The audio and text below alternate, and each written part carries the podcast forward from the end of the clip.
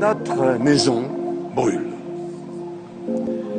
Et nous regardons ailleurs. Bienvenue dans Présage, le podcast qui questionne l'état de notre monde, les risques d'effondrement de notre civilisation industrielle et les façons de se préparer à vivre différemment. Je suis Alexia Soyeux et aujourd'hui je reçois Mathieu Ozano. Mathieu Ozano est journaliste, spécialiste du pétrole. Il est auteur du blog Oilman, chronique du début de la fin du pétrole, et a publié en 2015 Hors Noir, la grande histoire du pétrole aux éditions de la découverte.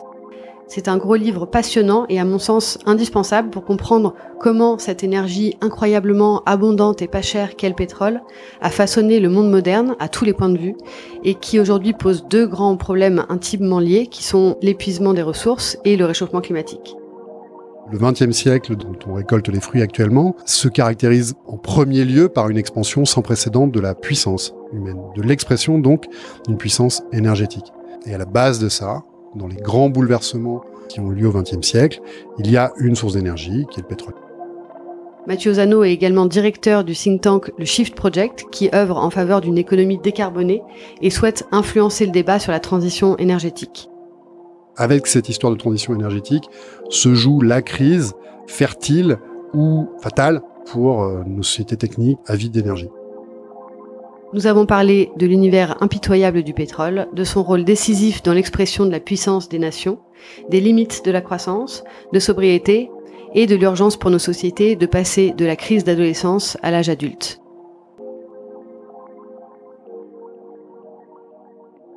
Mathieu Ozano, bonjour. Bonjour. Tu es journaliste, spécialiste euh, des questions à la croisée de l'économie et de l'écologie. Tu es aussi directeur du Shift Project euh, depuis euh, quelques années, deux ans. Et tu as publié en 2015 Hors Noir, qui est une somme d'informations sur l'histoire du pétrole depuis ses origines. je voulais d'abord savoir comment t'en es arrivé à t'intéresser aux questions de, de l'énergie et du climat et particulièrement au pétrole. Comment c'est venu? Euh, C'est venu par, euh, c'est venu par beaucoup de, beaucoup d'expériences personnelles, euh, peut-être des choses assez intuitives, peut-être, peut-être Dallas, que je regardais la série Dallas que j'ai regardé quand j'étais gamin. je suis, je, je viens des Landes. Il y a, il y a des puits de pétrole. Il y a du pétrole dans les Landes.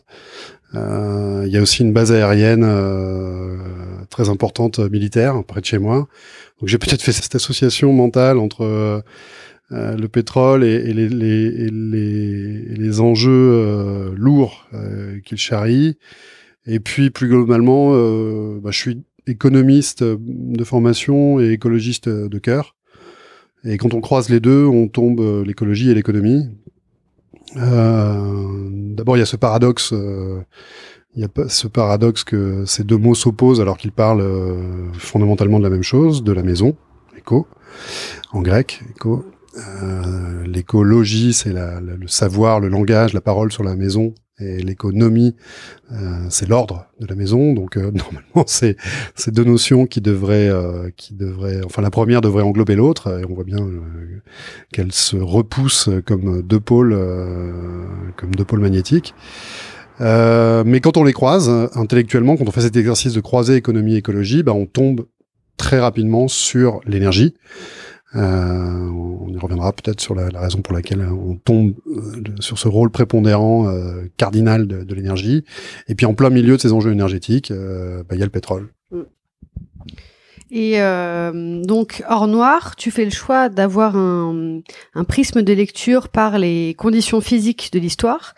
Et c'est en fait une sorte de relecture de l'histoire du XXe siècle par le prisme de l'énergie abondante et pas chère qu'est le pétrole. Est-ce que tu peux parler un peu de ça justement, de ce choix de ce de cette lecture et de euh, comment le pétrole a transformé le monde? Oui, c'est ça. Bah, en fait c'est finalement euh, ce à quoi je faisais allusion dans, ma réponse précédente. Quand il se passe quelque chose dans la vie, quelque aussi euh, à l'échelle, à, toute échelle, quelque chose qui se passe, c'est un phénomène énergétique. Donc le XXe siècle euh, quand on regarde l'histoire humaine, des événements humains, ce qu'il se passe chez les hommes. Euh, notre le, XXe siècle dont on est euh, dont on récolte les fruits actuellement se caractérise en premier lieu par une expansion sans précédent de la puissance humaine, de l'expression donc d'une puissance énergétique. Et à la base de ça, dans les grands bouleversements qui, qui, ont lieu au XXe siècle, il y a une source d'énergie qui est euh, qui est le pétrole. Il y a eu d'abord le charbon, euh, qui a présidé à, à, à beaucoup d'évolutions au XIXe siècle et, et, et, en tout cas en Occident jusqu'à la moitié du XXe siècle. Et puis c'est le pétrole euh, qui ensuite a pris le relais sans remplacer du tout d'ailleurs le, le, le, charbon, puisque la consommation de charbon continue à augmenter jusqu'à aujourd'hui. Mais euh, c'est le pétrole qui a, qui a permis de, à l'humanité de réaliser les prouesses les plus, les plus, euh, les plus inouïes. Euh, et, et qui nous a, qui nous a à rebours, à contrario, pris, enserré dans des, dans des enjeux mortels pour un certain nombre de sociétés, en particulier au Moyen-Orient, va seulement. Euh, et puis ces enjeux mortels aujourd'hui, ils sont, euh, ils concernent euh, désormais l'humanité entière. Si on regarde à la fois euh, que ce soit le problème du, du, réchauffement climatique ou le problème euh, potentiel de l'épuisement de cette précisément de cette source de puissance incommensurable qui a permis de faire toutes ces transformations au XXe siècle, qui est le pétrole. En fait, on... ce qui est vraiment frappant euh, à la lecture du livre, c'est que vraiment l'histoire du pétrole, elle se confond avec l'histoire euh, tout court, à, à, tous les points de vue au niveau euh, oui, précisément. politique. Voilà, parce Puisque que dès qu'il se passe ouais. quelque chose, si vous voulez, voilà, le XXe siècle, c'est l'expression d'une puissance euh, sans précédent. Si vous voulez effectuer une puissance, un physicien comprend ça, ou même quelqu'un qui a pas complètement dormi euh, dans ses cours de physique euh, au lycée, comprend bien que si vous voulez effectuer une puissance, il vous faut des ressources adéquates en énergie, puisque la puissance en watts, qu'on mesure en watts, c'est tout simplement un rapport entre l'expression d'un flux d'énergie sur le temps. Un joule par seconde. Un watt, c'est un joule par seconde. Donc, quand vous parlez de puissance, on parle beaucoup, euh, très naturellement, euh, et sans forcément y réfléchir, de la puissance économique d'un pays, par exemple, ou même de sa puissance militaire, ou euh, de la puissance d'un individu. C'est très intéressant de regarder quelles sont les sources d'expression de cette puissance. Qu'est-ce qui lui a permis d'exprimer cette puissance, ou au contraire, qu'est-ce qui, qu'est-ce qui l'a empêché de l'exprimer naturellement, euh, physiquement. Euh, il y a dans cette capacité à exprimer ou à cette impossibilité à exprimer une puissance, un problème énergétique. Et euh, comment les justement ces profits énormes, enfin inégalés de l'industrie pétrolière ont structuré le capitalisme moderne, enfin, tel qu'on le connaît encore?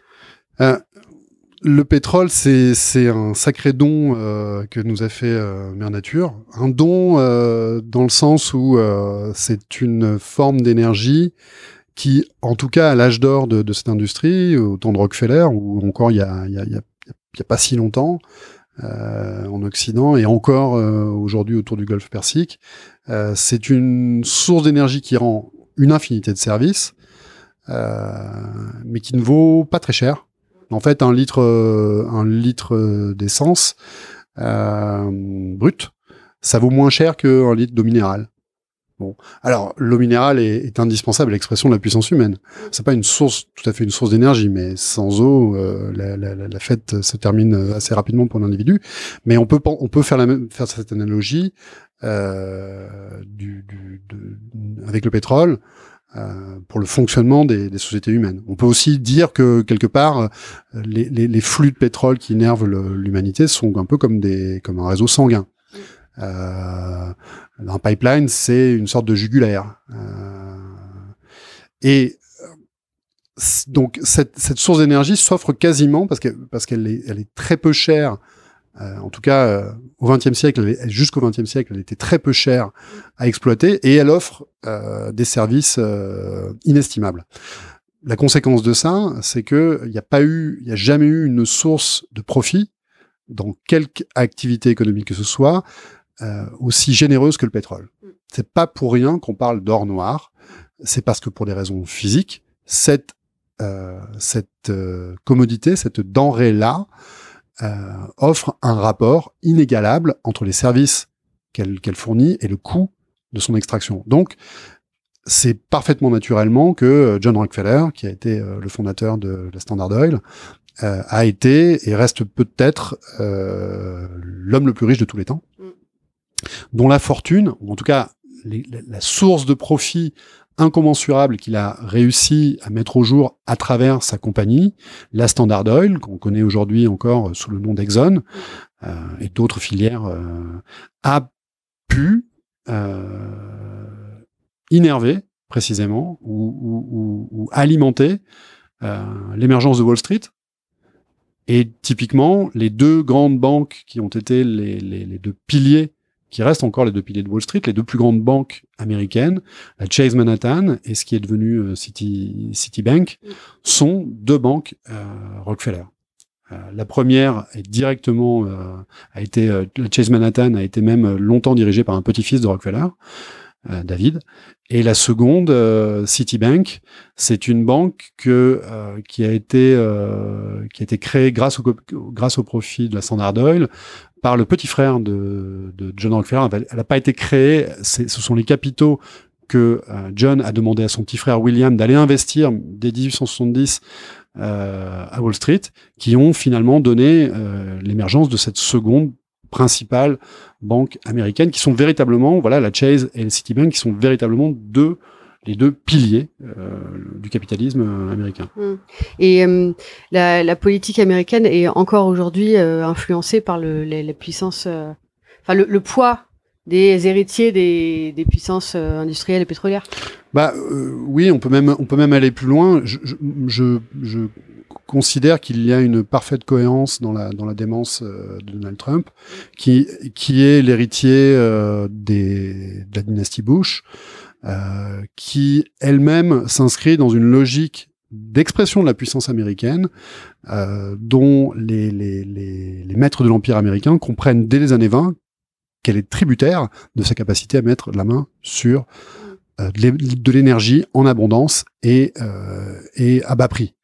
Euh, et, et, et c'est dans cette cohérence-là que réside la démence qui consiste à dire les accords de Paris sur le climat, ça ne concerne pas, euh, parce que précisément, toucher, euh, limiter, prétendre, parce que c'est de ça dont il s'agit évidemment euh, quand on quand on parle de changement de, de, de, de, transition énergétique et de lutte contre le réchauffement climatique, c'est précisément évidemment restreindre l'usage, voire complètement arrêter de se servir de pétrole, de gaz naturel, qui est une forme d'hydrocarbure, et, et de charbon.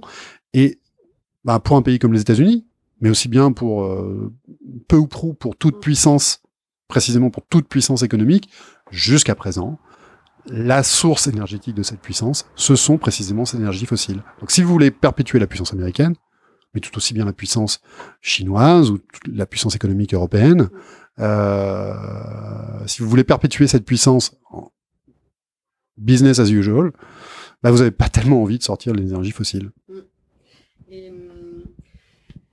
Euh, comment, du coup, est-ce qu'on en est arrivé là? Parce que toi, tu as une opinion ou un avis qui dit que euh, l'humanité n'a pas vraiment choisi le pétrole. C'est euh, c'est la, la, pente de la moindre résistance. Oui, c'est comme ça que je me, je c'est comme ça que je l'interprète en tout cas. Mais c'est intéressant comme c'est pas, ça n'a pas été un choix raisonné de dire ni le charbon ni le pétrole. Ah, c'est, je pense que tu touches là exactement au nœud le plus profond euh, du problème de la transition énergétique.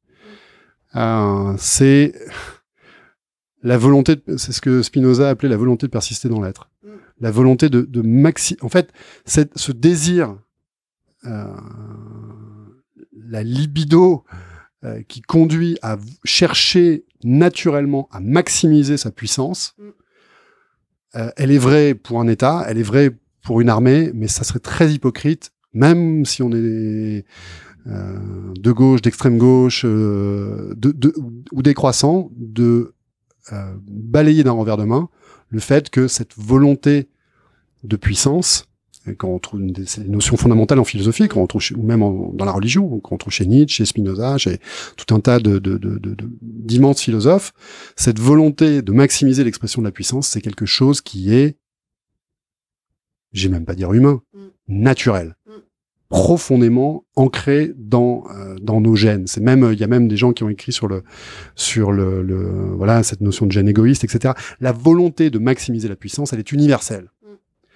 C'est bien pour ça qui ça nous demande un retour sur nous-mêmes et une grande intelligence et une grande lucidité de nous dire que maxi vouloir prétendre maximiser la puissance de l'humanité, de l'échelle étatique, euh, euh, de l'échelle des grandes entreprises, de l'échelle individuelle, c'est littéralement euh, considérer que c'est une très bonne idée de scier la branche sur laquelle on est assis. Et c'est ce défi-là d'intelligence qui est collective, euh, qui est adressé aujourd'hui à l'humanité. Et tu penses que c'est possible d'aller contre cette euh, volonté de puissance Contre, voir. contre euh, finalement la- le, le mouvement de, de, de la vie, quoi. De dissiper le plus d'énergie possible tant qu'on en a. Bah, Il y a plein de sociétés, il y a plein de- d'exemples d'abord historiques. Moi, je me nourris beaucoup de- d'exemples historiques euh, où l'on voit que euh, les, les, les, les, les, les- les humains sont capables euh, de faire ce retour su- su- sur soi. Il y a des sociétés qui se sont massivement simplifiées, qui se sont qui sont devenues davantage sobres euh, en période de crise. C'est pas la majorité. La majorité se sont effondrées. Euh, on a aujourd'hui des outils euh, d'information qui nous permettent d'arriver à ce raisonnement. On est nombreux à y arriver à ce raisonnement. Il n'est pas très compliqué. Des- c'est aussi des raisonnements qui sont aussi profondément ancrés dans la culture collective. Un enfant de 5 ans comprend l'expression il ne faut pas brûler la chandelle par les deux bouts. Mm. On a, on a, on a des ressorts comme ça dans la, dans la sagesse euh, paysanne euh, qui est pas si loin, euh, qui, qui, qui est pas encore disparu en nous. Mm. Euh, donc, euh, donc, bien sûr, oui, je crois que c'est possible. On voit du coup que hum, le pétrole, c'est une explosion de puissance et euh, qu'il y a une relation très forte entre euh, la puissance euh, politique, économique, militaire et l'énergie.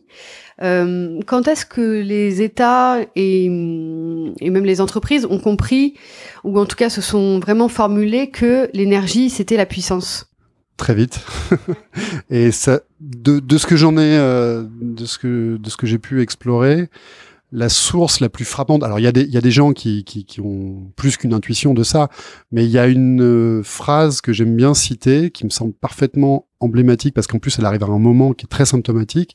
C'est une phrase qui a été écrite par euh, Calvin Coolidge, euh, qui était le président américain de des années 20. Euh, ce que aux États-Unis on n'appelle pas les, années folles, mais on les appelle ça les, les Roaring Twenties. Donc le rugissement. Alors le rugissement, on peut commencer. Moi, souvent quand je pense à ce- cette expression, je pense au lion de la, de la métro Goldwyn Mayer. Euh, mais on pense aussi au rugissement d'un moteur. Et en fait, c'est c'est- il y a un lien puisqu'en fait Hollywood euh, poussait pas très loin de, de champs de pétrole Mm. de Los Angeles, puisque Los Angeles ça a été un peu Kuwait City, euh, précisément à l'époque où, où l'usine à rêve d'Hollywood s'est s'est développée. Euh, donc Calvin Coolidge, à cette époque-là, écrit dans une analyse géostratégique qu'il transmet à son, à son gouvernement, il écrit cette phrase, un moment où les États-Unis sont premiers euh, producteurs mondial de pétrole, et où la puissance américaine précisément, on peut... Euh, je sais pas, les tintinophiles se rappellent peut-être de Tintin en Amérique, ces villes qui poussent du jour au lendemain comme ça, c'est c'est pas du tout une, c'est pas du tout un mirage euh, ou une vue de l'esprit. Il y avait cette explosion là. Donc Calvin Coolidge écrit à ce moment-là, il observe, il dit, il est possible que euh, finalement euh, la puissance des nations soit d'abord tributaire de sa capacité à euh, mettre la main sur des ressources adéquates en pétrole. Mm.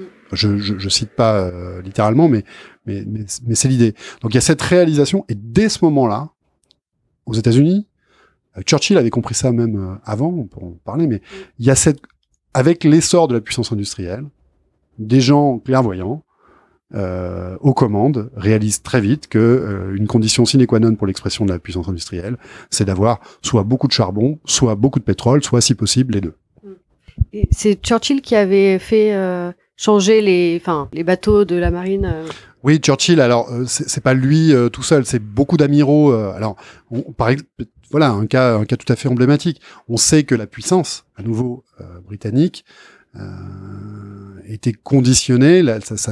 L'expression première de sa puissance politique et militaire internationale, c'était la, la, la Royal Navy. Mm. Voilà. Et euh, Euh, quelques années, dans les années qui ont précédé la Première Guerre mondiale, euh, des amiraux commencent à se dire, mais hmm, finalement, une chaudière qui marche au fioul, euh, bah, elle est plus efficace qu'une qu'une chaudière au charbon. Mm. Donc, si je fais fonctionner euh, mes croiseurs, mes destroyers, euh, mes canonnières avec du pétrole, normalement, je vais avoir des bateaux plus efficaces, plus légers, plus rapides. Donc, le premier qui fera la bascule du charbon vers le pétrole contrôlera les mers. Il n'est pas question que ce soit les Prussiens ou les Français ou à Dieu ne plaise les Américains qui le fassent avant nous. Et euh, c'est ce qui s'est passé. Donc ces amiraux sont allés euh, voir euh, le lord de, de l'amirauté, Winston Churchill, qui avait une petite trentaine d'années, je crois, à l'époque, et qui a eu la lucidité et l'audace. On parle d'audace. Je pense que la transition énergétique, aujourd'hui, quand on veut sortir de ce monde-là, l'audace est un élément très important. La lucidité et l'audace. Donc Churchill fait un, un, un, un coup terriblement audacieux. Au lieu de se de perpétuer l'expression de la puissance à travers les mines de charbon euh, de la Grande-Bretagne, il va se dire, OK, on va miser sur le pétrole qu'on vient de découvrir au Moyen-Orient, à quelques milliers de kilomètres euh, de, la mer patrie, pour permettre de perpétuer la puissance euh, de la Royal Navy. D'où le rôle cardinal que dès cette époque va jouer le Golfe Persique, le rôle euh, stratégique euh, suprême du canal de Suez, etc., etc. On voit que à travers ce pari-là, c'est, c'est, ce sont des, ce sont des de nouvelles colonnes vertébrales en fait qui poussent, qui se développent et qui vont conditionner le destin de nations euh, prises malgré elles dans ce jeu-là, en Irak, en Perse et ailleurs. De façon tragique, souvent. De façon, euh, de façon, euh, je dirais presque bibliquement tragique dans le cas aujourd'hui euh, du berceau des civilisations qu'est la Mésopotamie. Euh, L'Irak est aujourd'hui en guerre ou sous embargo depuis maintenant euh, 40 ans. Mm.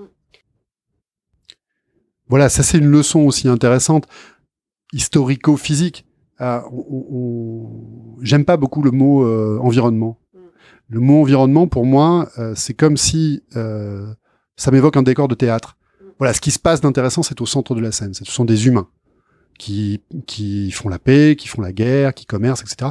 Et puis un environnement, il y a un décor. Ça serait bien qu'il soit joli. Mm. Non, ce serait bien qu'il soit joli ce décor. Oui, on a envie qu'il soit joli. Mais on a l'impression, voilà, cette, cette, cette idée que c'est quelque chose d'extérieur, de neutre.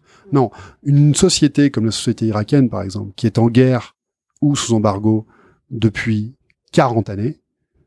Alors voilà, on retrouve la flèche du temps. Ce sont des choses qui sont tragiquement irréversibles. Mm. C'est-à-dire que le, le, le, le, dégât qui a été fait, en particulier à partir des années 70, euh, par les par les puissances occidentales qui complaisamment se sont servis des pétrodollars pour vendre, euh, pour surarmer cette région du globe, euh, bah, c'est quelque chose voilà où la flèche du temps, où l'irréversibilité de l'histoire euh, joue à plein. Et c'est quelque, c'est un phénomène qui est euh, qui est encore une fois euh, tragiquement naturel. C'est un passage euh, sur le l'Irak qui est assez dur et notamment sur les les centaines de milliers de- d'enfants morts pendant l'embargo qui auraient été je mets des guillemets le juste prix à payer. Non, euh, oui, c'est c'est les bons guillemets puisque euh, puisque euh, c'est Madeleine Albright qui était en charge de la diplomatie à, à cette époque sous Clinton et euh, ça faisait Clinton avait appris en cela euh, complètement la continuité de Bush, donc on voit qu'il y a une voilà une une cohérence, une continuité dans l'exercice de la puissance américaine et qui euh, elle euh, femme, je pense mère de famille, a assumé de dire, de répéter euh, que les euh, centaines de milliers de d'enfants prématurément morts de, de, de de maladies, de malnutrition, de défauts de soins entraînés par l'embargo impitoyable américain sur la nation irakienne pendant euh, pendant plus d'une décennie était un juste prix à payer. Mais un juste prix à payer pourquoi Pour perpétuer l'hégémonie américaine au centre de l'échiquier énergétique et par là économique et politique mondiale. Toutes les guerres et les conflits euh, du XXe siècle et même euh, jusqu'à aujourd'hui ont euh, au moins une composante euh, Bien sûr. énergétique. Bien sûr, bien sûr. À partir du moment où vous avez des, vous avez des, des chars d'assaut, des avions, euh, des, euh, une marine euh, fonctionnant de pétrole. Euh, Clémenceau en 17, à un moment, voilà, on commémore le centenaire euh, de, la, de, la, de la dite Grande Guerre. Les, les, les forces armées françaises, les, les Français ont, voilà, on est, on est un pays où, comme disait Mitterrand, on croit aux forces de l'esprit. Euh, donc, on n'a pas forcément vu aussi vite que les Anglo-Saxons ce rôle déterminant euh, du pétrole euh, dans la dans la guerre. Euh, en 1917, l'offensive, les offensives victorieuses euh, des, des armées alliées et en particulier l'armée française euh, étaient permises notamment par la cavalerie blindée, les chars d'assaut, Euh, et à un moment donné, euh, les, les, les marins euh, qui conduit, qui équipaient les, les, les navires citernes euh, qui venaient euh, apporter le pétrole, la Standard Oil au Havre, Mm. n'osaient plus s'engager dans la à cause des à cause des U-boats, n'osaient plus s'engager dans la dans la dans, le- dans la Manche. Et euh, ben, cette offensive alliée a failli tomber en panne sèche. Et à ce moment-là, Clémenceau, euh, qui n'avait pas du tout jusque-là pris la mesure de l'importance vitale euh, du pétrole dans la victoire, a envoyé un, un, un, un câblogramme transatlantique à euh, Woodrow Wilson, au président Wilson américain, en le suppliant de faire le nécessaire pour que, euh, dans le choc suprême, euh, il parle comme ça, euh, dans le ch- choc germanique suprême, le, le- les, les chars Renault FT euh, ne tombent pas en panne sèche. Et il a écrit à ce moment-là, dans les guerres de demain, une goutte de pétrole vaudra une goutte de sang.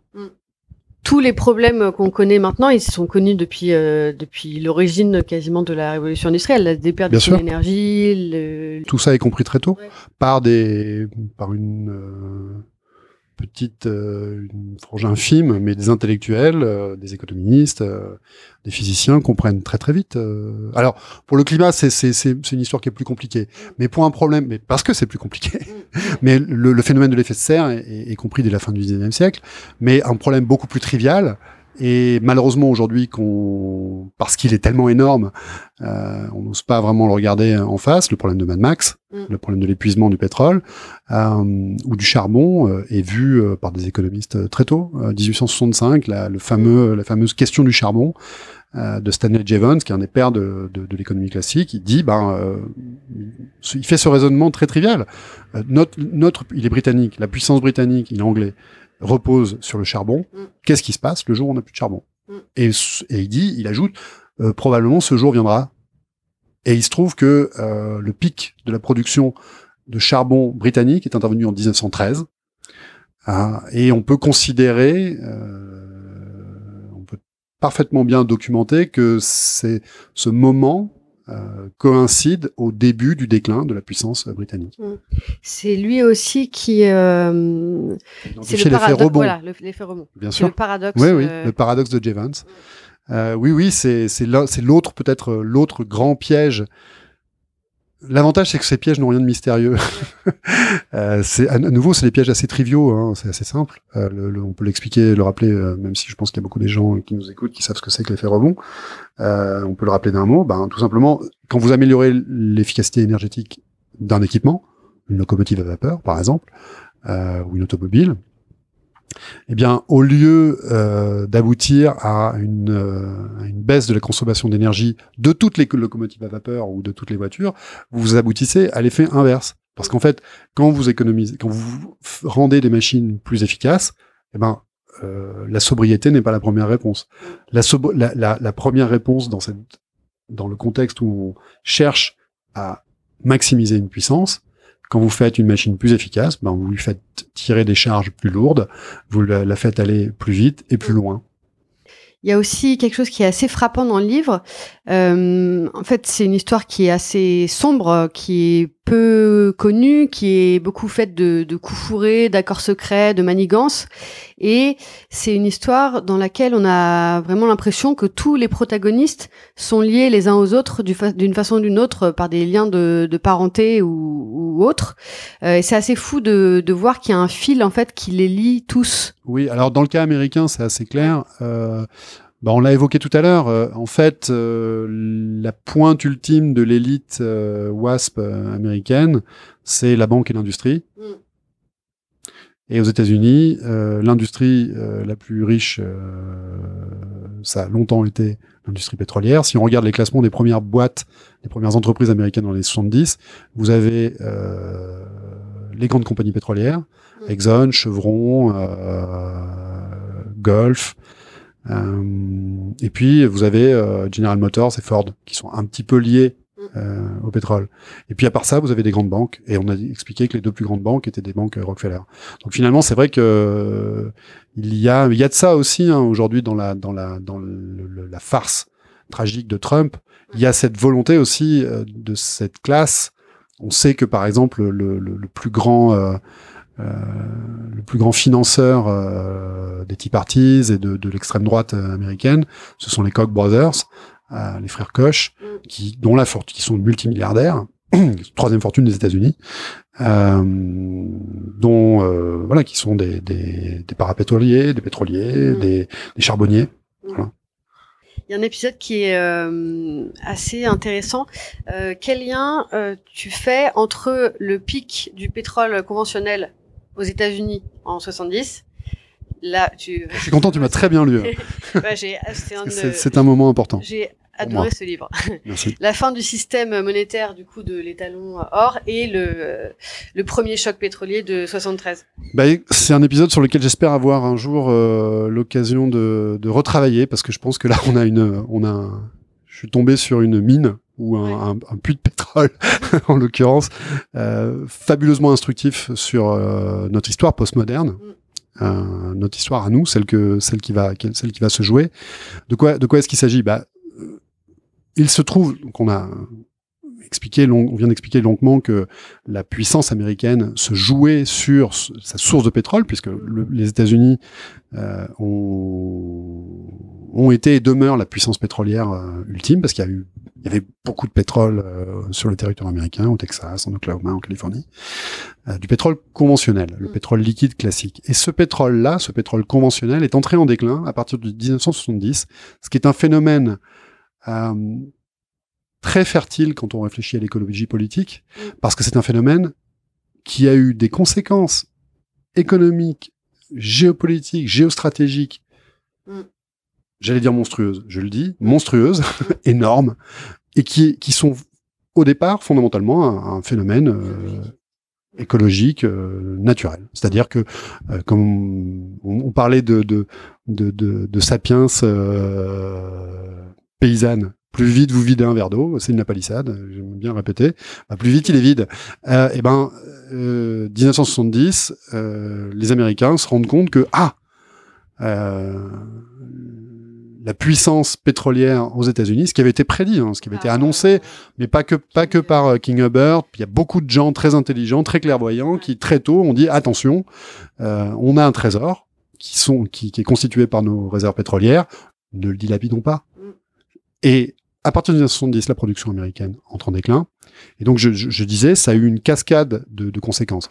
Euh, conséquences géostratégiques majeures, c'est à partir de ce moment-là, euh, ils étaient déjà en place, hein, mais c'est à partir de ce moment-là que euh, les maîtres de la géostratégie euh, au département d'État, au Pentagone aux États-Unis se disent, Hmm, il faut vraiment qu'on contrôle le Golfe Persique. Parce que c'est là que sont Mm. le reste des plus belles réserves de pétrole au monde. Donc, euh, Al-Qaïda est né de ça. Euh, euh, Saddam Hussein, qui a longtemps été un allié américain, les turpitudes de Saddam Hussein sont nées de ça. Et ça nous conduit à ce qu'on sait aujourd'hui. Tout ça, ça prend un essor par le surinvestissement de puissance, la nécessité irrépressible de contrôler le Golfe Persique, comme on dit en anglais, no matter what. Euh, ça, c'est une première conséquence. La seconde conséquence, vous l'avez, tu l'as évoqué, c'est euh, une cascade de conséquences euh, économi- économiques au sens, euh, au sens plus classique euh, cette fois. Euh, alors, la fin de l'étalon or en 71, typiquement, c'est quelque chose que j'aimerais beaucoup continuer à explorer. Je pense que j'ai juste défriché quelque chose d'intéressant. Qu'est-ce qu'il se passe? C'est le moment où, finalement, euh, donc jusque jusque là, euh, depuis les accords de Bretton Woods euh, et puis puis avant, ce qui fondait la valeur d'une monnaie, c'était euh, les, réserves d'or euh, des, nations qui émettaient cette monnaie. Donc le dollar était indexé euh, sur les stocks d'or américains. Et en 71, Nixon, le 15 août, dans la torpeur de l'été, prend la décision de mettre fin à ça. Et à partir de, à partir de ce moment-là, finalement, euh, il n'y a plus de limite physique, mm. euh, représentée euh, jusque-là par la relique barbare du, du pétrole, du, de, de l'or, pardon. Il n'y a plus de limite à la capacité à créer de la monnaie. Mm. La seule limite, on peut dire, ou en tout cas ça mériterait d'être davantage exploré, c'est la source première de la puissance économique, euh, qui est l'énergie, et en particulier le pétrole. Donc, quelque part, on peut dire que l'or, euh, l'or jaune a été remplacé par l'or noir. Euh, c'est à un moment donné, voilà, on, quelques, quelques, en 73, on a le premier choc pétrolier. Euh, il y a une inflation de la puissance économique générée par les pétrodollars. Donc il y a quelque chose qui se joue là. Ces pétrodollars sont saoudiens en particulier sont rebranchés sur Wall Street délibérément par euh, Kissinger et des gens qui sont des spécialistes de la finance et qui viennent de l'industrie pétrolière, qui viennent d'Exxon. Dans la décision, dans le prêche en faveur de l'abandon de l'étalon or, il y a beaucoup d'économistes qui sont très proches de l'industrie pétrolière ou de la Chase Manhattan Bank, qui est la grande banque Rockefeller. Enfin, il y a quelque chose qui se joue là, qui est, à mon avis, pour l'instant, euh, qui mériterait d'être euh, davantage exploré. Mais ça revient à ce qu'on se disait tout au début. Euh, la croissance économique n'est qu'une, quand on parle de, de, croissance du PIB, on parle d'une mesure finalement de l'expression d'une puissance économique. Cette puissance économique, dans un monde où 80% de l'énergie sont des énergies fossiles, a pour source nécessaire de la valeur économique fondamentale l'énergie. Mm. Et cette énergie, à 80% dans le monde aujourd'hui, c'est du pétrole, du gaz ou du charbon. Et hum, du coup, depuis euh, bah, 70, enfin entre 70 et 73, on peut dire, c'est euh, une course contre les limites de la croissance? Je, je crois, ouais. Mm. Je crois. Et est-ce que euh, finalement le, le, les pétroles de schiste sont euh, plutôt un symbole de, de la de l'épuisement? Alors, je vais, je vais revenir au pétrole de schiste. Juste, tu, tu évoques cette, ce moment à nouveau, c'est intéressant de continuer à en parler un petit peu. Cette période, euh, ce moment euh, charnière, 70-73. En fait, je me suis aperçu, euh, en travaillant sur, euh, sur mon bouquin, que contrairement à ce que l'histoire, euh, le récit historique classique voudrait, le choc de 73. Donc, on peut rappeler d'un mot 73, la guerre du Yom Kippour euh, entre Israël euh, et, euh, et une, une, coalition de pays arabes débouche sur la décision par les pays arabes de l'OPEP, en particulier l'Arabie Saoudite, euh, de renchérir le, le, le, cours du baril. Ce dont je me suis aperçu en travaillant sur le bouquin, c'est que donc le récit, euh, pardon, le, le récit euh, classique, c'est de dire, bon, en fait, le choc de 73, c'est euh, c'est un coup de force de princes euh, saoudiens, euh, de princes arabes, drogués à l'argent du pétrole, contre les Occidentaux. En fait, quand on regarde les choses d'un peu plus près, on s'aperçoit que la diplomatie américaine en particulier et un certain nombre de, de, de porte-voix discrets mm. de l'industrie pétrolière américaine ont encouragé cette euh, augmentation des cours du baril. Pourquoi est-ce qu'ils l'ont encouragé? À cause des limites physiques de la croissance. C'est-à-dire que, voilà, mm. on était en 1970, tiens, la production américaine décline. C'est pas quelque chose qui est passé inaperçu mm. euh, dans l'économie américaine. Comment on fait? On a besoin de développer de nouvelles sources de pétrole. On sait qu'elles existent, on les a repérées depuis longtemps. Malheureusement, elles sont très chères. Mm. D'ailleurs, dès 73, dès le, ce renchérissement historique des cours du baril qui a tout un tas de conséquences. Voilà, c'est le début de l'endettement massif des pays en Europe, c'est le début du chômage de masse euh, dans un certain nombre de pays développés, en particulier en France, mais c'est aussi pour l'industrie pétrolière le début de l'exploitation des premiers pétroles difficiles, mm. chers. Il y a deux zones euh, en particulier qui, qui, qui dont l'exploitation démarre dès 74. On savait que le pétrole était là, mais Auparavant, on ne savait, on ne pouvait pas économiquement l'exploiter parce que le baril n'était pas assez cher. Et, euh, et, le service rendu par l'OPEP à ce moment-là, c'est de permettre de développer des concurrents à l'OPEP, ce qui est assez paradoxal, mais ce qui l'est moins quand on regarde le simple fait que les deux principaux pays de l'OPEP, l'Iran et l'Arabie Saoudite, sont deux alliés très proches des États-Unis. Et donc, à partir de ce moment-là, on développe les deux premières sources de pétrole euh, compliquées, Mm. que sont la mer, euh, la mer Noire, euh, pardon, la, la mer du Nord, euh, première grande zone offshore euh, développée dans une des mers les plus tempétueuses du monde. Donc, on comprend bien que c'est un peu un défi industriel à l'époque. Et puis l'Alaska, euh, où à nouveau on est dans des, conditions assez hostiles pour pour travailler, tout au nord de l'Alaska. Donc, pour peut-être continuer et, te répondre, bah, effectivement, à partir l'âge l'âge d'or de l'industrie pétrolière connaît un moment euh, décisif en 1970 avec le début du déclin de la production du pétrole conventionnel américain. Et c'est à partir de ce moment-là, effectivement, que d'abord avec la mer du Nord et l'Alaska, mais ensuite avec toutes sortes d'autres, formes de pétrole plus compliquées, plus chères à développer. Le pétrole offshore profond, maintenant on parle de ultra deep offshore, voilà. Euh, on va aller cueillir des fruits qui sont en haut de l'arbre, on ne peut plus se contenter des fruits euh, bien mûrs à portée de main euh, en, bas du, en bas du pommier. Euh, voilà, on, entre dans euh, une, une nouvelle ère euh, pour l'industrie pétrolière, post-âge d'or, où le pétrole n'est plus l'or noir, c'est-à-dire que n'est plus tout à fait l'or noir. C'est-à-dire que ce n'est plus une source incommensurable de profit. Il faut maintenant investir et investir beaucoup pour aller chercher le baril marginal, la, nouvelle source de pétrole, et on va la chercher de plus en plus loin, de plus en plus profond. Et de ce point de vue-là, pour répondre à ta question, sa réponse est, est- est terriblement euh, longue et, alambiquée, mais j'espère qu'elle est compréhensible quand même. Euh, les pétroles de schiste aujourd'hui, ce boom du pétrole de schiste aux États-Unis, euh, c'est un symptôme de ça. C'est-à-dire que on savait sans doute qu'on pouvait tenter d'exploiter euh, ces pétroles. Il y avait eu des tentatives euh, dès les années 70, même avant. On réfléchissait à cette source de pétrole, c'est-à-dire le pétrole de schiste. C'est au lieu d'aller chercher du pétrole liquide classique dans des formations géologiques au-dessus de la roche-mère qui produit le pétrole, mais on va aller le chercher directement dans la roche-mère en fracturant cette roche-mère avec des liquides, euh, de l'eau et un cocktail de produits chimiques sous très haute pression. Ce, cet essor du pétrole de schiste, pour moi, alors il y en a certains qui prétendent que c'est une réponse, une solution à la raréfaction du pétrole. Moi, je pense que c'est plutôt un symptôme de cette raréfaction. Ça va se terminer. euh, Je- on n'en sait rien. Aujourd'hui, c'est très difficile de savoir euh, géologiquement où ça va, euh, précisément parce que c'est nouveau. Ouais. Euh, il est possible que euh, moi, moi, je, je me risque pas à faire de pronostics sur l'évolution du shale oil. D'abord parce que je me suis, je me suis pas mal planté. J'ai fait partie de ceux qui, qui pensaient que ça, ça serait un feu de paille. L'incertitude demeure aujourd'hui. C'est-à-dire qu'aujourd'hui, quand on regarde les pronostics de Washington, du département de l'énergie à Washington, les pronostics sont totalement divergents en fonction des con- conditions économiques. J'observe simplement qu'aujourd'hui, l'industrie du pétrole, euh, de schiste, ne gagne pas d'argent.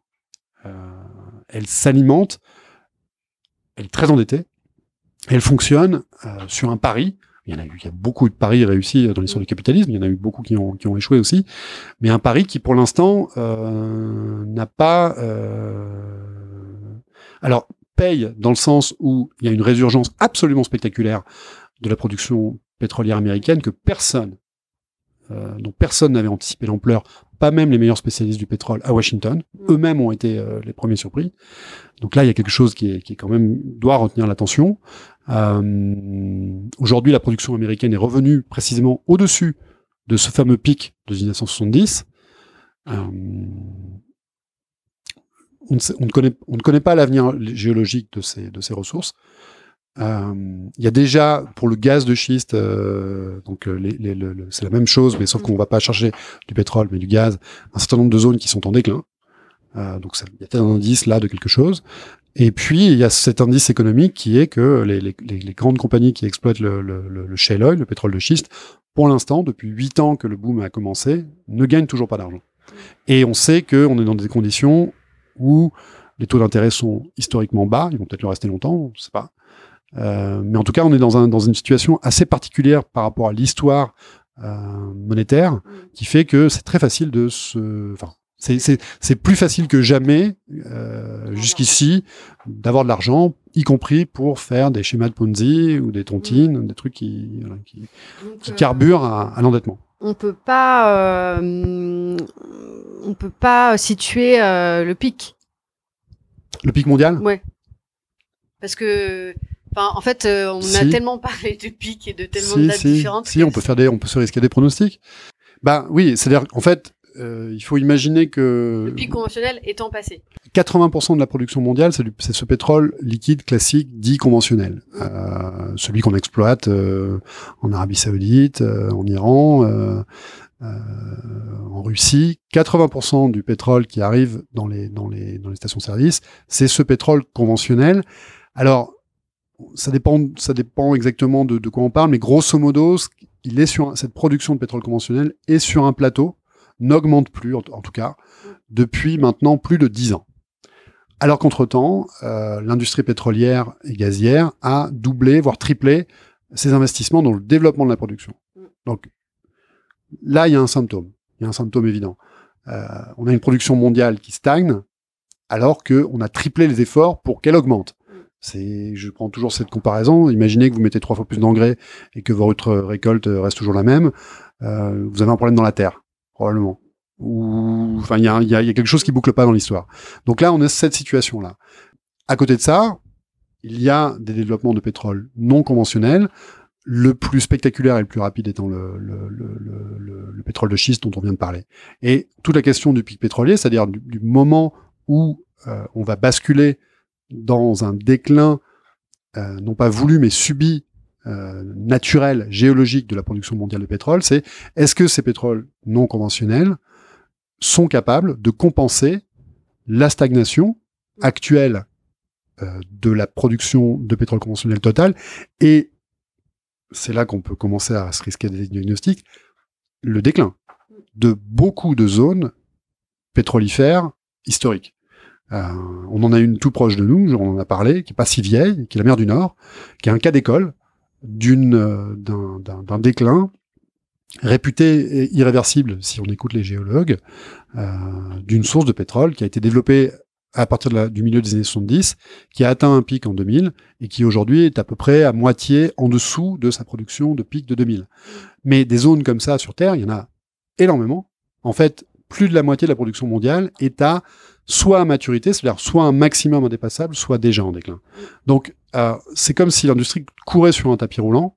Toute la question étant, bah, combien de temps on peut maintenir le rythme sur ce tapis roulant? Je fais partie de ceux, peut-être on ne peut pas ici rentrer dans le détail de tout ça, mais euh, qui euh, considèrent que, en écoutant, euh, moi je suis ni géologue ni vraiment économiste, ni vraiment historien d'ailleurs, je suis juste journaliste, c'est-à-dire que mon métier c'est de- de- de- d'essayer d'écouter ce que disent les uns les autres et d'essayer de faire une synthèse qui, qui soit, euh, qui me paraisse en tout cas à moi euh, faire sens. Et quand j'essaie de faire cette, cette synthèse-là, il me paraît douteux que l'on puisse maintenir la production mondiale de pétrole, même avec du pétrole de schiste aux États-Unis, même avec du pétrole de schiste ailleurs, peut-être en Russie demain, euh, pendant euh, pendant euh, très longtemps. Disons que je, je continue à penser que l'humanité est sous le risque d'un déclin de la production mondiale de pétrole dans les années qui viennent. Mais quoi qu'il arrive, ça, Pour des raisons- ça arrivera. Ah, de toute façon, ça arrivera. C'est-à-dire que les pronostics les plus optimistes, ceux de l'industrie pétrolière, ceux d'Exxon, tiens, par exemple, placent le pic euh, aux alentours de 2040. Même si c'était ça, même si c'était 2040, je parle même pas du climat, je parle même pas, je, pa- je parle juste de ce que ça implique pour l'économie mondiale. Même un pic en 2040, non anticipé, euh, non accompagné par des politiques, en particulier des politiques publiques intelligentes, cohérentes, euh, euh, décentes. Même un pic, en- même un déclin en 2040, c'est un défi monumental. Si ça intervient dans les années qui viennent, c'est dangereux, c'est juste très dangereux. Euh, juste pour prendre deux exemples, parce qu'il y a eu, il y a eu, il y a des pays, des pays qui ont traversé ça, qui le vivent aujourd'hui. Il y en a deux euh, qui sont aujourd'hui en guerre, c'est la Syrie et le Yémen. Il se trouve que la Syrie et le Yémen ont tous les deux été des pays relati- producteurs relativement importants. Euh, il y en a un troisième, tiens, c'est le Venezuela. Autre pays en voilà, et où à chaque fois, il se trouve que le déclin de leur, production pétrolière, c'est-à-dire le déclin de leur source de devises, de dollars, est intervenu quelques années avant les crises terrifiantes que ces pays vivent aujourd'hui. Euh, je dis pas qu'il y a un lien univoque, absolu, direct. Pour le cas de la Syrie, que j'ai regardé d'un peu près, mais c'est la même chose pour le, pour le Venezuela, le Yémen, je connais un peu moins. Euh, on voit très bien le welfare state à la, dans le cas de la Syrie, à la Bachar el-Assad, euh, se déliter à partir du moment où la production commence à décliner euh, entre 2000 et 2002, eh ben, les subventions euh, sur l'essence s'arrêtent, les subventions sur l'alimentation s'arrêtent. On voit bien là, et c'est la même chose pour les, pour, les, pour les enjeux climatiques. D'ailleurs, la Syrie a traversé une, une, une, sécheresse terrible à la fin des années 2000, dont on pense qu'elle est, elle est, elle est symptomatique du réchauffement climatique. Eh ben, vous avez là des crises écologiques qui mettent sous tension des sociétés qui sont déjà, qui connaissent déjà des tensions internes humaines, cette fois-ci en dehors de l'environnement, au milieu de la, la, la, scène de théâtre humain. Euh, voilà, c'est un déclin du pétrole. C'est du danger. C'est du danger. Et d'ailleurs, dans la, dans, la, dans, dans la, dans l'intelligence, dans la, dans la, dans la, les représentations collectives, c'est un mythe qui existe déjà. Euh, pour notre génération, euh, moi j'ai 40 ans, euh, Mad Max, c'est pas un film qui est passé inaperçu. D'ailleurs, c'est un film qui est sorti en 79 ou 80, au moment après le second choc pétrolier. Euh, j'ai trouvé des morceaux de de de de, de funk, de, de, de, de musique afro-américaine. Euh, en 74, il y a un groupe qui s'appelle Tower of Power, qui est un, un, des, un, des, meilleurs groupes de funk euh, que, que, que le bon Dieu nous ait jamais donné, qui, qui chante ça, qui chante There is only so much oil in the ground. Sooner, sooner or later, there won't be much around. Donc, oui, comme je disais tout à l'heure, c'est quelque chose, c'est un problème qu'un enfant de 4 ans est capable de, de, de comprendre. Attention, attention, ne, ne, ne, ne, mange pas tous tes bonbons tout de suite. Ne, ne, vous voyez? Mais collectivement, pour l'instant, on n'est pas capable de prendre la mesure de ça. Et euh, ça viendra. Nous, au Shift Project, on se bat pour ça et on est nombreux à se battre pour ça. On est nombreux à comprendre, dans notre génération en tout cas, euh, J'insiste sur cette notion de génération parce que euh, euh, les gens qui ont 60, 70 ans ont vécu précisément le, cette, cette, période des 30 glorieuses. C'est très difficile pour eux de se projeter dans un monde qui serait le, le, le, le négatif de ça. Euh, moi, je suis né en 74. J'ai toujours, je n'ai jamais entendu que parler de crise. Donc, je sais qu'avant, il y a eu un autre truc. Dieu merci, j'ai pas, quoique, trop subi cette crise. Mais on sait que notre société euh, riche est en crise. Vraiment une crise c'est court. Mais là, on a peut-être une crise séculaire. Bah, c'est certain. Crise, a... Quand c'est une crise, ça veut dire qu'on revient à un état euh, normal. Ben, c'est un moment de changement. C'est un moment de changement profond. Je, nous faisons partie des gens qui pensent que avec cette histoire de transition énergétique se joue la crise fertile ou euh, fatale pour euh, nos sociétés techniques euh, avides d'énergie. Et euh, euh, c'est quoi ton sentiment par rapport aux hum, théories de l'effondrement?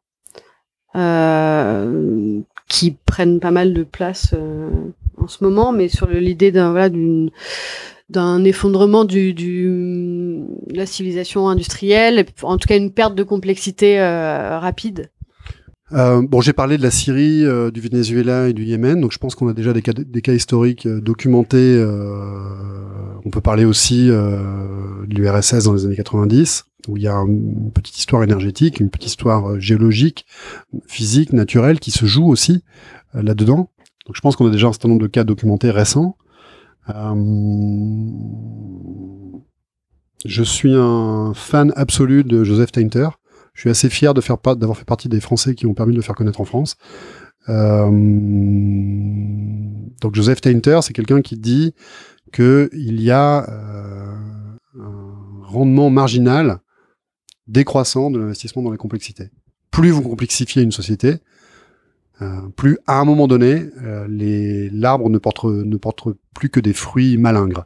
Au début, la complexité permet de résoudre beaucoup de problèmes, et puis à un moment donné où ça coûte trop cher, enfin la complexité ne ne, ne fait que euh, qui était censé résoudre des problèmes ne fait qu'en créer de nouveaux. Mm. Euh, il prend l'exemple de j'aime bien cet exemple.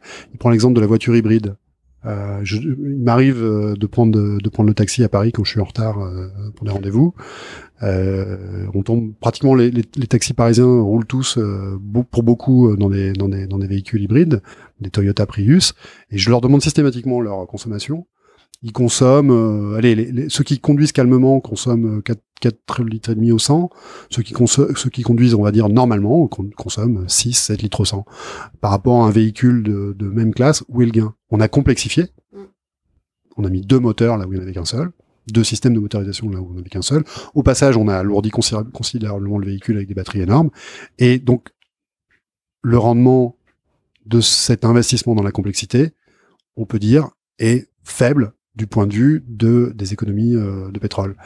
Mm. Euh, dans, ce dans ces mécanismes-là, effectivement, je je, sais pas donner un, un point de vue euh, général sur la validité des théories, des théories de l'effondrement, mais il me semble évident que c'est une réflexion euh, valide, urgente, nécessaire, euh, parce qu'effectivement, si l'intelligence collective n'est pas capable de faire le retour sur elle-même dont on parlait au début, ah ben c'est sûr que il y a un film.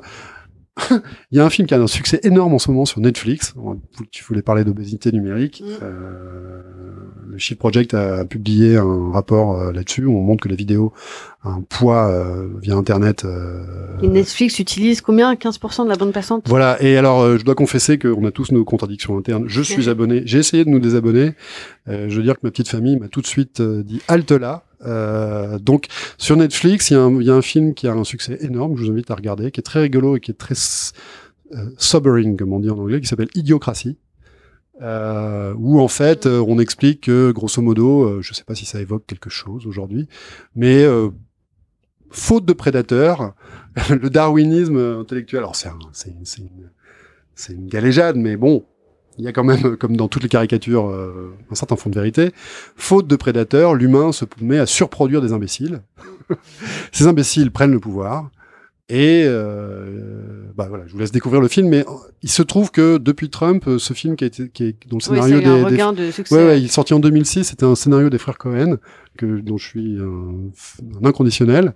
C'était un film, un petit film qu'ils ont fait comme ça, une espèce de série B qui a pas eu tellement de succès. Il se trouve que le mensuel de la décroissance, on avait parlé, il avait repéré ce, film-là, et euh, il connaît un, un, succès tonitruant en ce moment euh, sur Netflix. Euh, concomitant avec l'exercice du mandat de notre cher Donald Trump. Parce qu'on a pris déjà pas mal de temps, mais j'ai encore quelques questions. Est-ce que c'est possible de décorréler le lien entre l'énergie et le PIB ça, c'est, ça, c'est, ça, c'est une question qu'elle est bonne. ça, c'est une question qu'elle est bonne. Croissance verte, tout ça. Eh ben, la, la démonstration n'est pas faite. Moi, je, bon, j'essaie de raisonner en historien, j'essaie d'être un peu prudent. Donc, je dis juste que c'est, c'est, c'est, si on considère que la croissance économique mesure un développement de la puissance économique, c'est-à-dire la capacité à faire des choses, à les déplacer, à les compacter, à les refroidir, à les réchauffer, à les transformer, etc. Un flux d'énergie rentre là-dedans. Donc, décorréler euh, ça paraît très compliqué, la croissance de euh, la puissance économique de la croissance de la consommation d'énergie, a priori, a priori, ça paraît être une vue de l'esprit. Euh, donc à partir de là, on peut réfléchir. Voilà. Euh, malgré toutes les divisions, il y a un truc qui, au moins, euh, Dieu merci, rassemble tous les gens qui essayent de réfléchir un peu sérieusement à la transition énergétique et à l'écologie, c'est la notion de sobriété. La sobriété, alors je parle pas euh, fondamentalement de la sobriété individuelle au niveau des ménages, je parle fondamentalement d'une sobriété, d'une évolution de nos systèmes techniques de façon à ce qu'on les organise pour qu'ils fonctionnent de manière plus sobre, cette sobriété est une réponse massivement efficace, massivement pertinente euh, pour euh, résoudre le, résoudre le problème posé. Sans doute que elle a beaucoup d'effets récessifs. Et alors? Bah, et alors, c'est pas le paradigme euh, actuel, mais moi, je, suis, je suis pour. Hein. Bah, moi, je considère que si on... il y a un primat du politique sur l'économie, d'abord, mm la République est supérieure à l'ordre capitaliste, pour moi, fondamentalement, euh, que si on assure euh, la justice sociale, euh, qu'on arrive à mettre de la nourriture sur la table, euh, de chez, de, parlons de la France déjà, parce que bon, la, la complexité du problème de la transition énergétique croît de façon exponentielle quand on quand on regarde au niveau mondial. Mais euh, ce que je viens de dire est, est- ce que je viens de dire est une énormité. Mais je, je dis juste que humblement, je j'essaye de me poser les problèmes à l'échelle française, euh, européenne. Déjà, c'est pas mal. Euh, je suis, on m'a posé la dernière fois la question de la transition au Mexique ou en Chine. Euh, je me risque pas sur ce, je me risque pas sur ces terrains-là.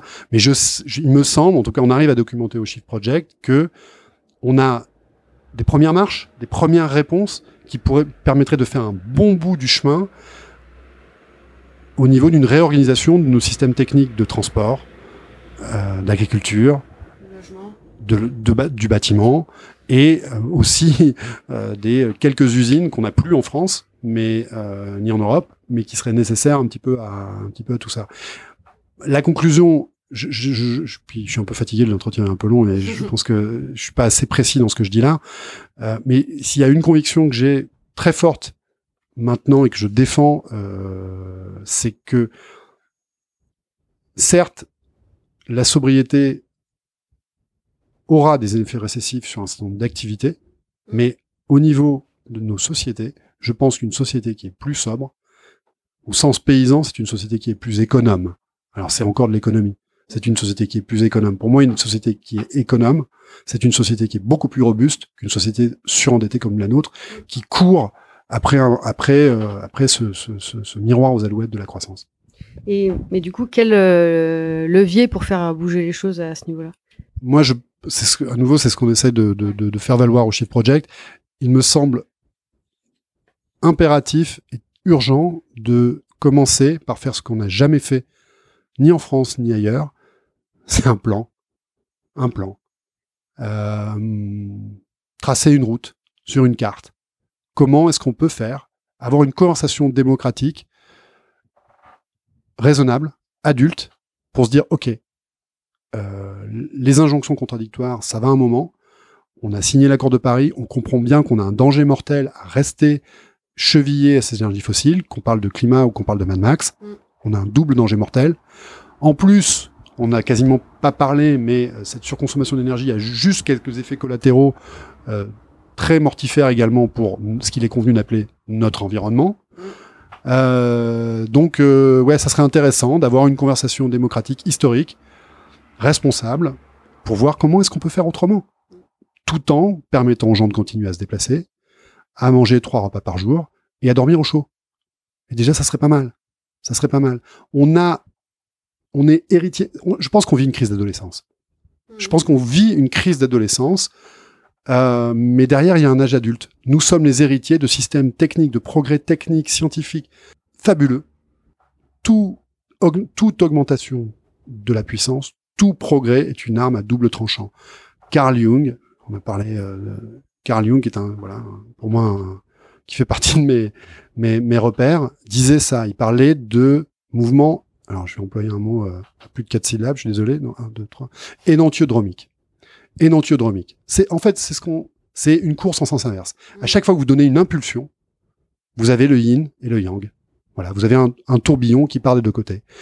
L'abondance énergétique qu'on vit depuis la Seconde Guerre mondiale a permis d'éradiquer les famines endémiques dans beaucoup de pays, en particulier en Inde, euh, où, où ces famines, ou même, même en France, euh, où ces famines étaient immémorielles.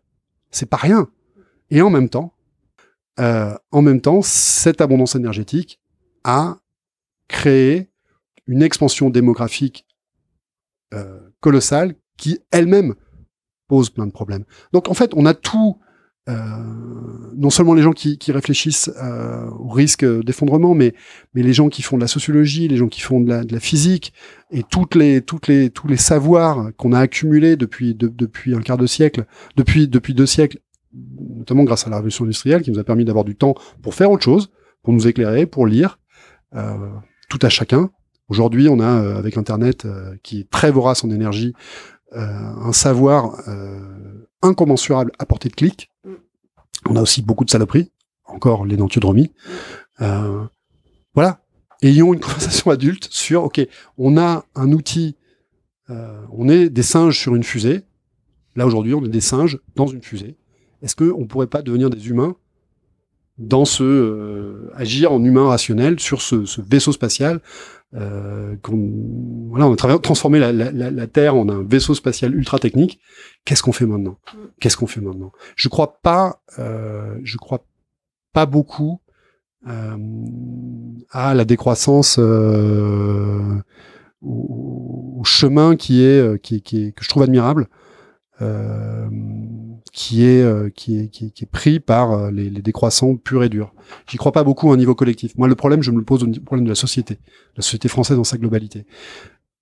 Ne serait-ce que à cause de l'urgence des problèmes posés, on peut pas attendre trois, quatre, cinq générations euh, pour euh, avoir euh, un- une société de, de cocagne. Non, il faut trouver des, il faut trouver des, des, des compromis avec la technique. Il faut que la conversation démocratique embrasse maintenant la technique.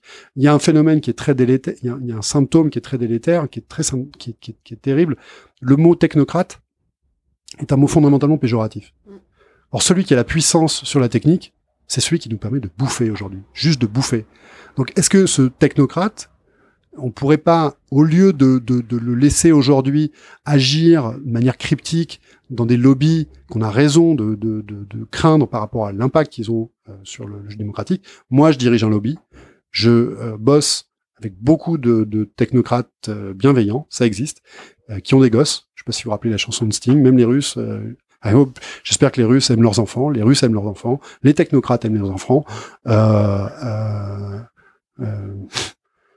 Enfin, on doit avoir une conversation démocratique adulte pour arriver à intégrer, à faire parler la technique dans notre conversation démocratique. On peut pas se contenter de confronter des opinions qui ne sont jamais ou très rarement. Vous voyez, symptôme, on a voté la loi euh, sur la croissance verte. euh, alors justement, la, voie- la loi intitulée euh, votée euh, proposition de loi de Ségolène Royal en 2015, juste avant la COP, la loi dite de euh, transition énergétique pour la croissance verte. Déjà un problème sémantique là-dedans, mais bon.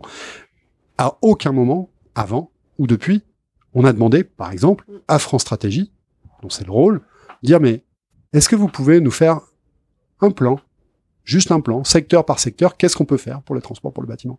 On a mis des objectifs chiffrés qui sont le qui sont pas le résultat d'une conversation rationnelle, qui sont le résultat d'un compromis à l'instant T entre, entre des gens qui ne sont d'accord sur rien. On a mis des chiffres, mais à aucun moment on a cherché, on s'est même interdit d'aller faire valider, à Dieu ne plaise, ces chiffres par des, des affreux technocrates, qui eux savent un peu, ils savent pas tout, mais qui regardent au moins, qui se posent des questions, et qui ont, par leur formation scientifique ou ingénieur, ou ingénieur, il y a beaucoup d'ingénieurs autour du Shift, euh, Jean-Marc Jancovici, président du Shift, est un, est un parangon, un exemple euh, de, de l'intelligence qui peut émerger grâce à, grâce à une approche d'ingénieur.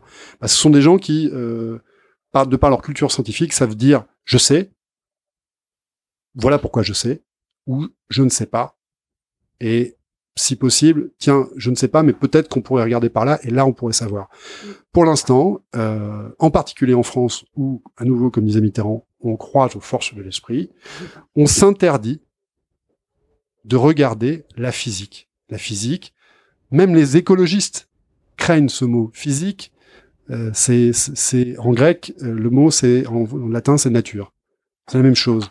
Voilà, faire parler la nature, donner la parole à la nature dans la conversation démocratique.